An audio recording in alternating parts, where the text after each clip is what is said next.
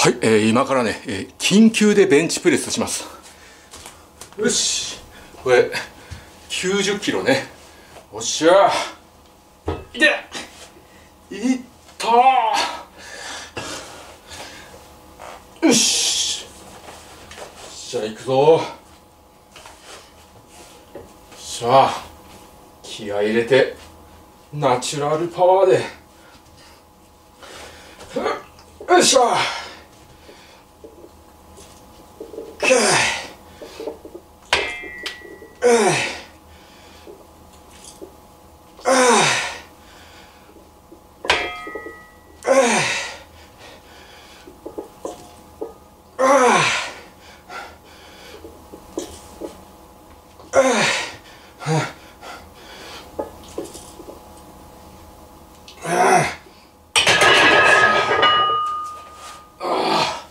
帽子が。あよいしょ。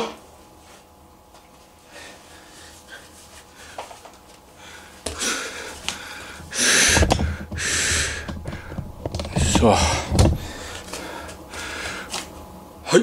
トレーニングお疲れ様です。え筋肉医師の高須幹也です、えー、今回なんですけれどもなんでねこんな夜遅くにね、えー、緊急でベンチプレスやってるかっていうとあの僕ちょっと前にあの筋肉増強外来クリニックがそのインスタの広告とかで炎上して、まあ、それに対する動画を上げたんですよね。そこはねあの筋肉増強外来クリニックでまあもともとはその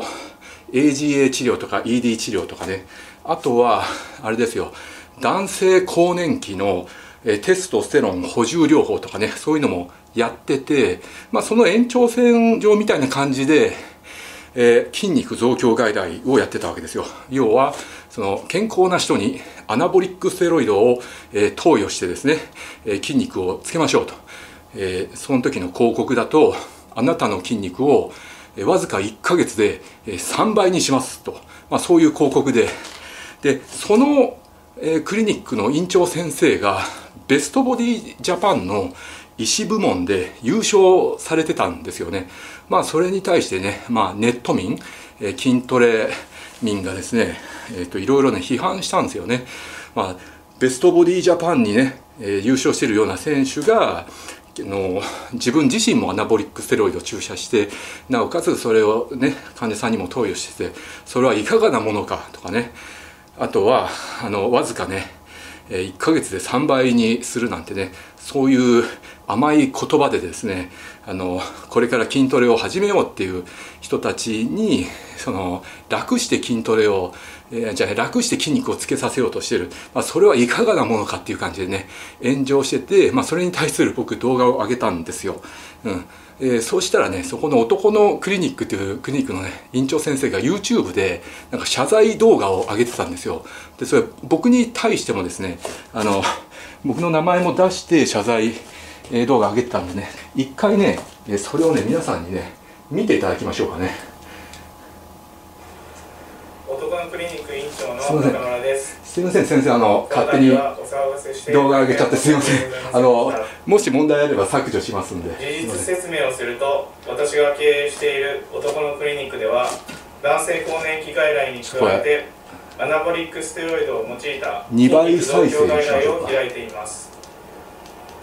その筋肉増強外来の広告で過去に私が出場したベストボディジャパンの写真を使用したことでベストボディジャパンはドーピングをしていいのかクリニックでアナボリックステロイドを処方していいのかといった議論が SNS 上で巻き起こり高須幹高須幹弥先生にも苦言を呈されたということです。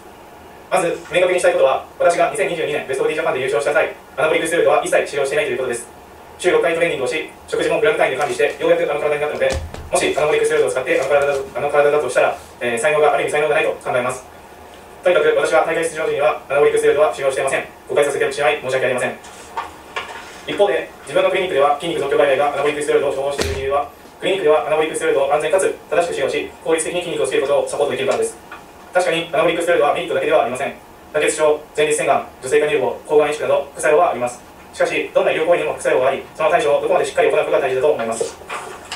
男のクリニックで定期的な血液検査副作用のチェックを行い副作用の薬剤を適正に使っています。実際、患者様の中に副作用なくアナボリックステロイドを使用し、始め使い始めて2週間でベンチプレスが50キロから70キロまで上がった方もいらっしゃいます。これからも患者様の安全を第一に、患者様と話し合いながら治療方針を決めていきたいと思います。今後は筋肉増強外来とドーピング問題を混在させないように気をつけながら、患者様のために活動していきたいと思います。この度はお騒がせして大変申し訳ございませんでした。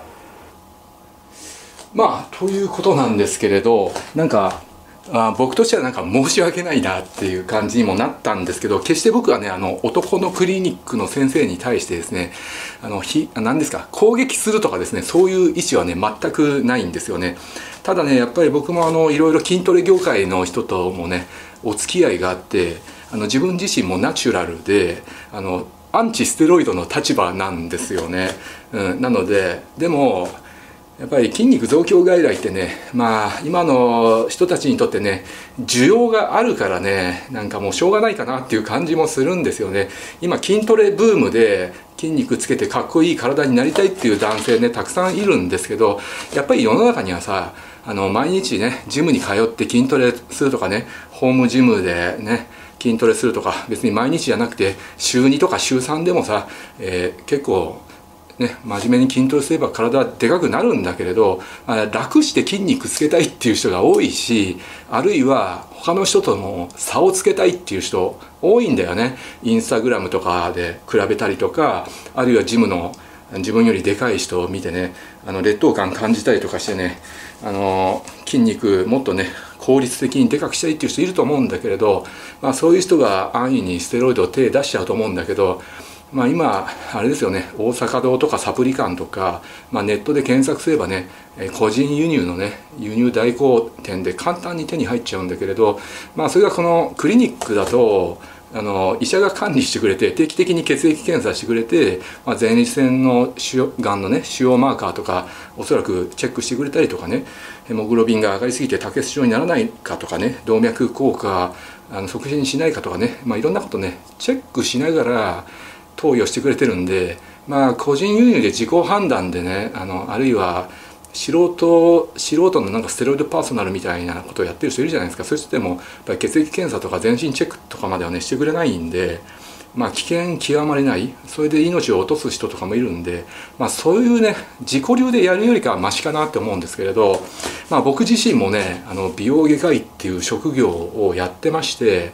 まあ健康な体の人にメスを入れて体をの形を変える顔の形を変えるっていうね、まあ、同じような仕事をしてるわけなんですよね。まあ、美容整形の場合はどっちかっていうとその努力では変えられない部分を、えー、医学の力で変えるっていうのがほとんどなんですよね。えー、目を大きくするとか、えー、あるいは鼻を高くするとか輪郭を削って細くするとか、えー、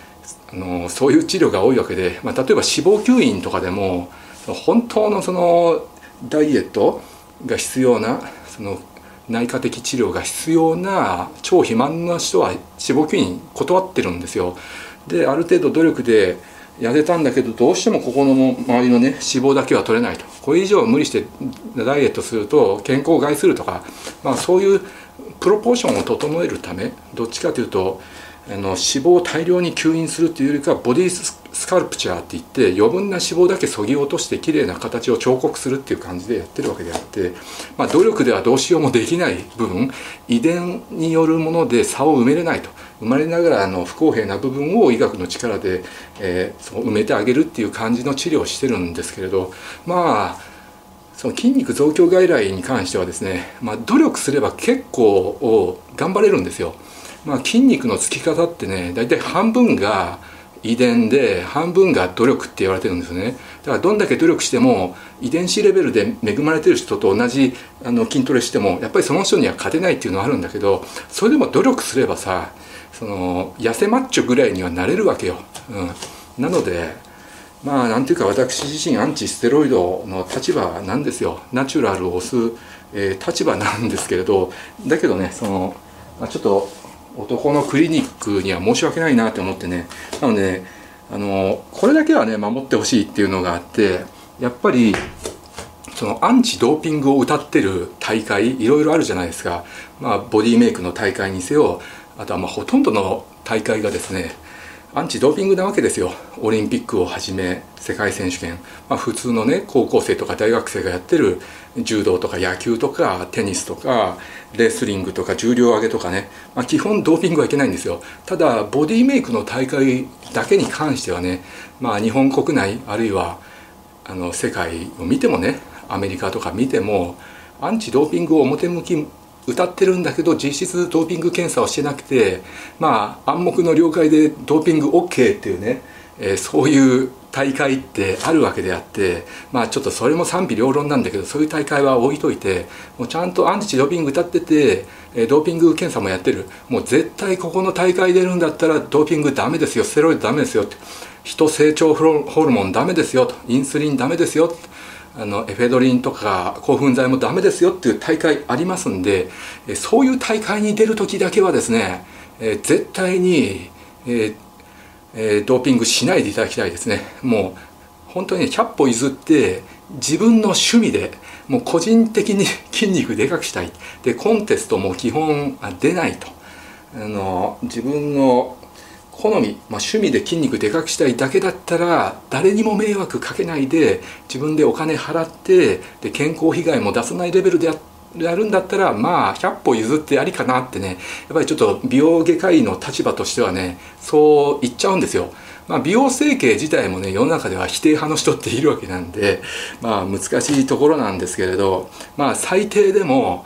えー、アンチドーピングの大会に、えー、出る時だけはですねえ筋肉増強外来をね利用しないでください。個人的な趣味で筋肉でかくしてしたいんだったらいいと思います。であんまりやりすぎて健康被害出してでその病気を治すために健康保険で治療を受けるっていうのも僕はダメだと思うんですよ。だから筋肉増強外来で健康被害が起きない範囲内で、え健康保険のお世話にならない範囲内で、えやるのは、まあ、100歩譲ってありかなと思います。ただし絶対にその大会には出ないでください。アンチステロイドのねアンチドーピングの大会には出ないでくださいっていうことをですね、えー、私は言いたかったわけでございます。ということでねあの男のクリニックの先生あのすいませんあの名前を出してしまって、はい、結構筋トレ民の中ではね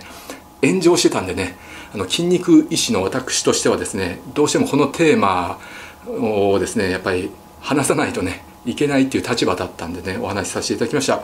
えということで、えー、世の中のねナチュラルトレーニーの皆さんトレーニング頑張ってください。